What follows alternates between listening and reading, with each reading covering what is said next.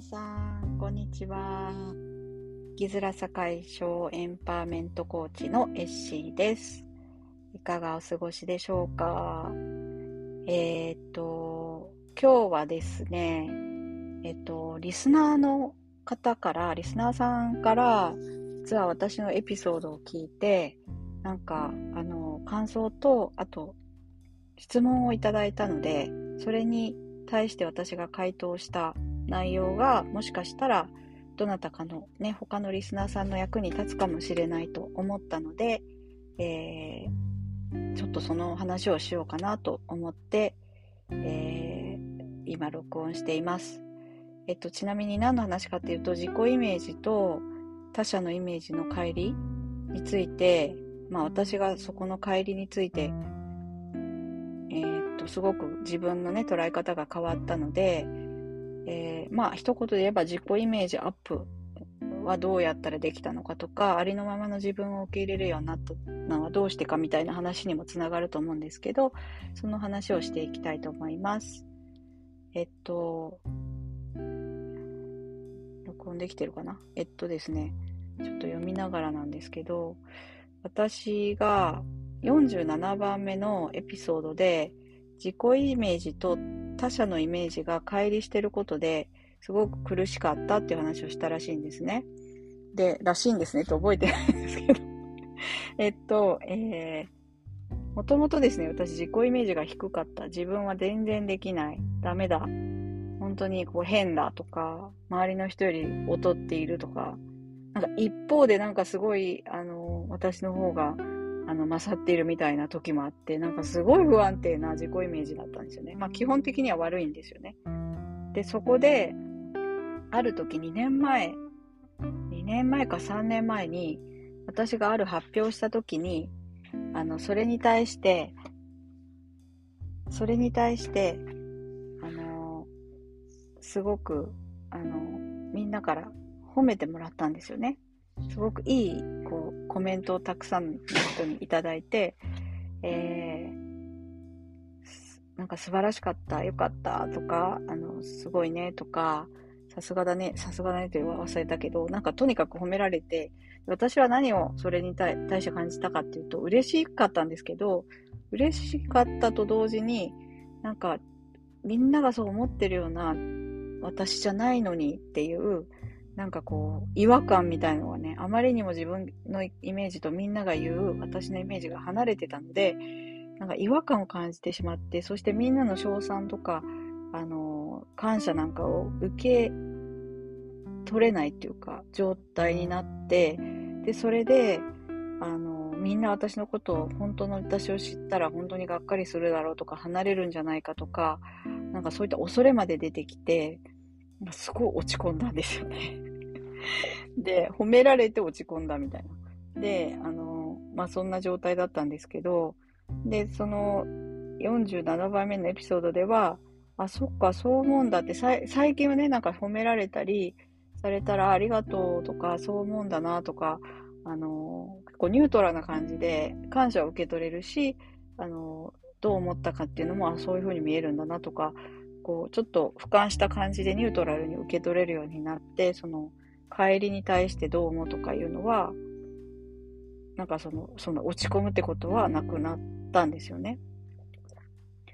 で、じゃあ、その帰りに対して落ち込む時期から、その、えー、そうなんだって思ったり受け取れたりするようになるまで、何があったんですかっていう、どんなことをやったんですかとか、学んだんですかっていうことを、あの、リスナーさんから聞いていただきました。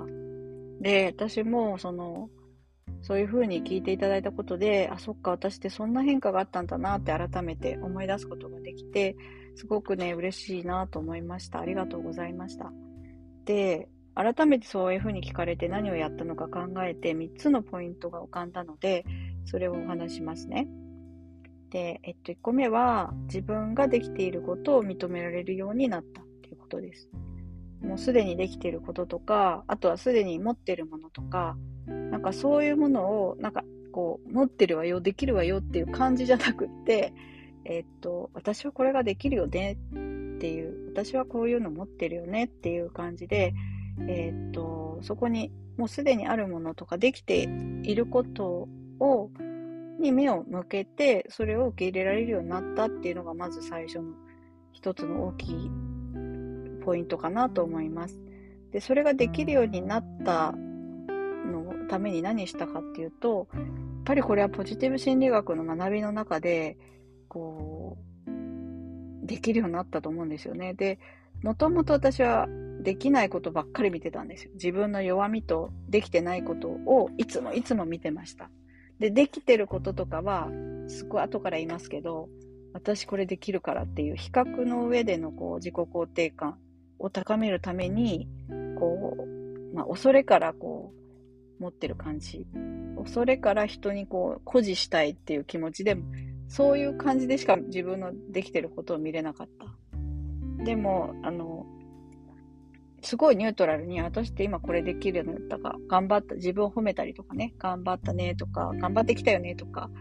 あの、そういう視点になってきたんですよね。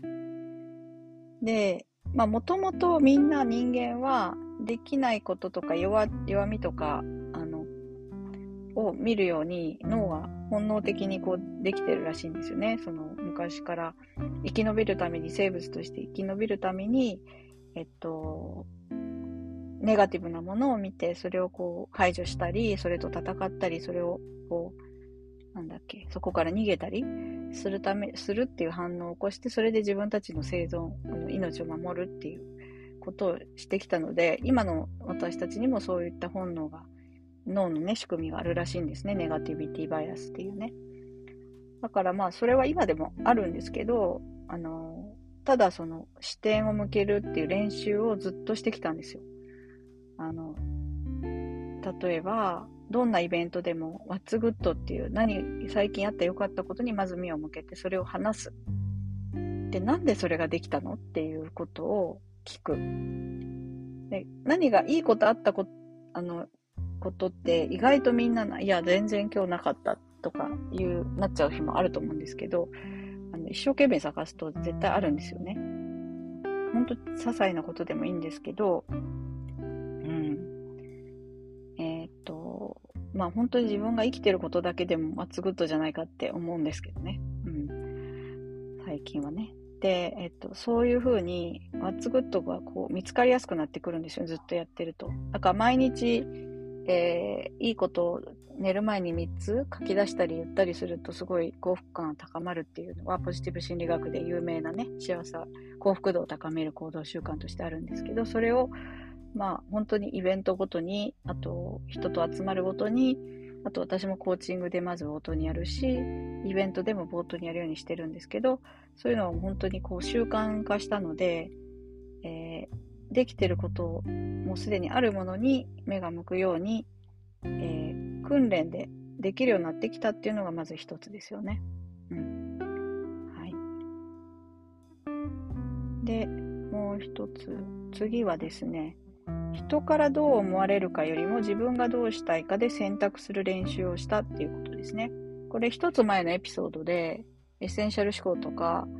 えー、あえっと、ポジティブにノーというっていう話もしましたけど、それにも通じるかもしれません。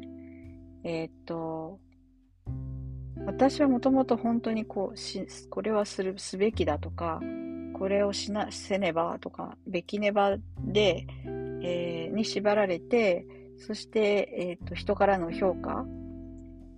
が自分の価値だと思ってたから、それに一喜一憂していて、えー、生きてきたんですよね。そういう時期がすごく長くて、すごく辛かったんですけれども、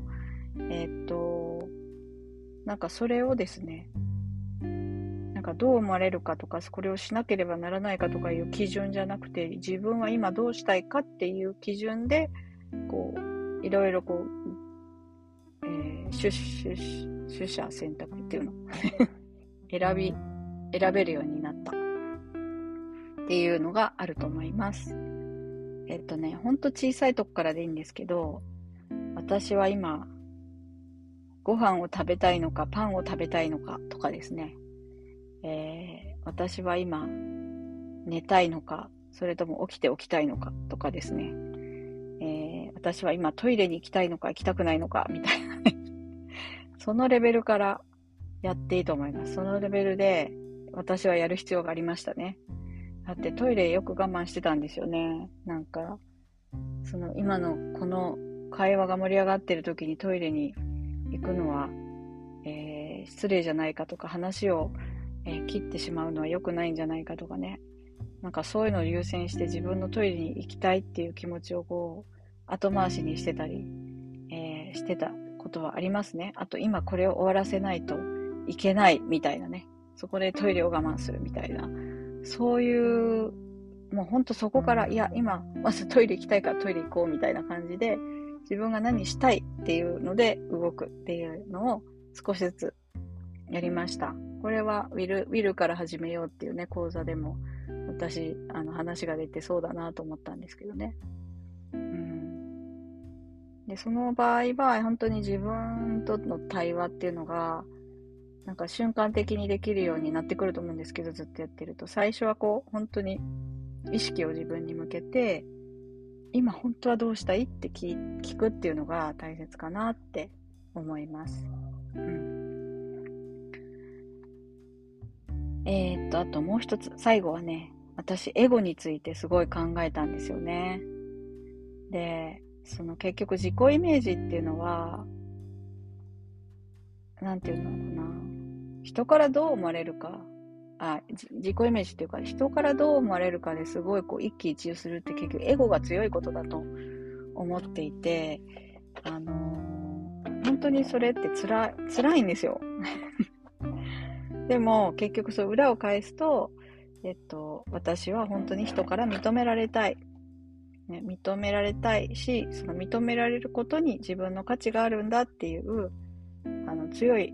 気持ちがあったわけですね。そういう信念があったわけです。で、あ、それはエゴから来てるんだっていうことに気づいたときに、あの、結構びっ、ああ、そうかってなんか、もうなんかすごく大きな壁の前に、こう、呆然と立ち尽くしたような気持ちになったことがあったんですよね。なんかこう、その気持ちがあまりにも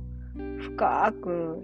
刷り込まれているものですから、なんかこう、どうしようもないんじゃないかと思って、結構、なんかね、ほんと呆然としたことがあります。でも、えー、そこからやったことはですね、やっぱ、まあ、あの、自分がどう思われるかよりも自分がどうしていきたいか、そしてどんな世界を作りたいかとか人にどう役に立ちたいか、それでどうこう愛を周りの人にこう配ってですね、周りの人を幸せにすることで自分も幸せになるとか、なんかこう、自分も大事に、周りも大事にして、そしてその愛を循環して、そしてそれお金も循環して幸せに生きてる人っていうのは結構周りにいてですね、それもすごいラッキーなことなんですけど、そういう人たちがどんなことをしてるんだろうとか、あの、そういうのをね、なんか情報収集したり、えー、あとは私はどうなりたいんだろうっていう風な、そういうあの理想な状態の人たちを見ることで、じゃあ私は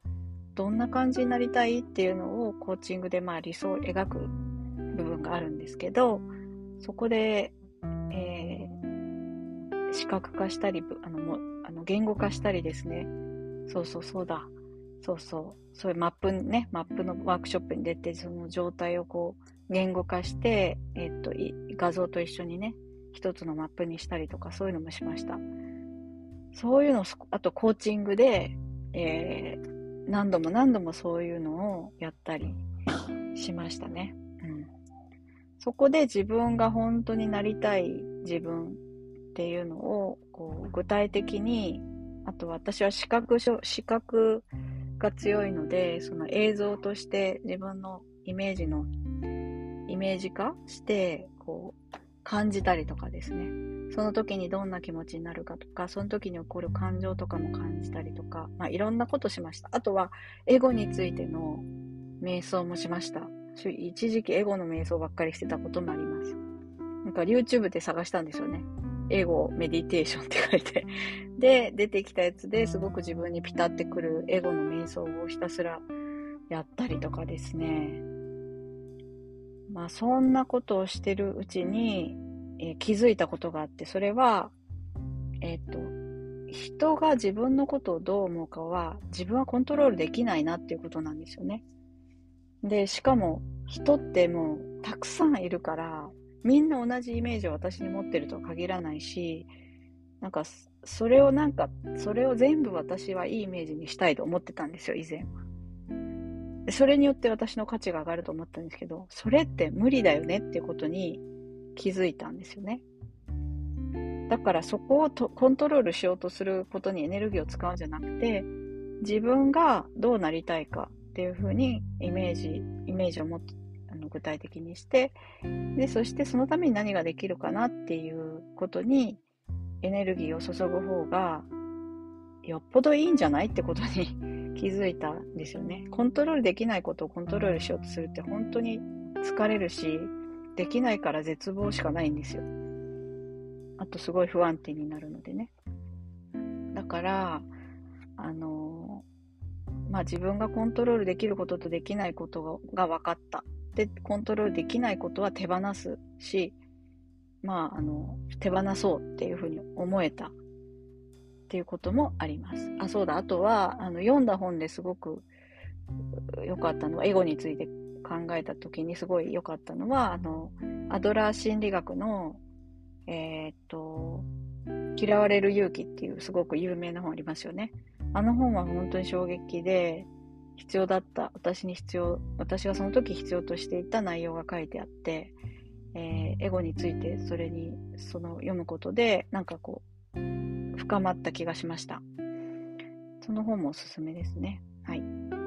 という感じです。はい。ということで、まとめると、えー、自己イメージと自己イメージが上がったというか、周りの人が自分がどう思うかと自分がどう自分をどう思っているかの乖離があっても、特に何も思わなくなった理由は、まず自分ができていること、自分が持っているものをそのまま認められるようになったってことと、えー、そのためにできてる良かったことに注目する練習をしたっていうことですね。あと、人からどう思われるかよりも自分がどうしたいか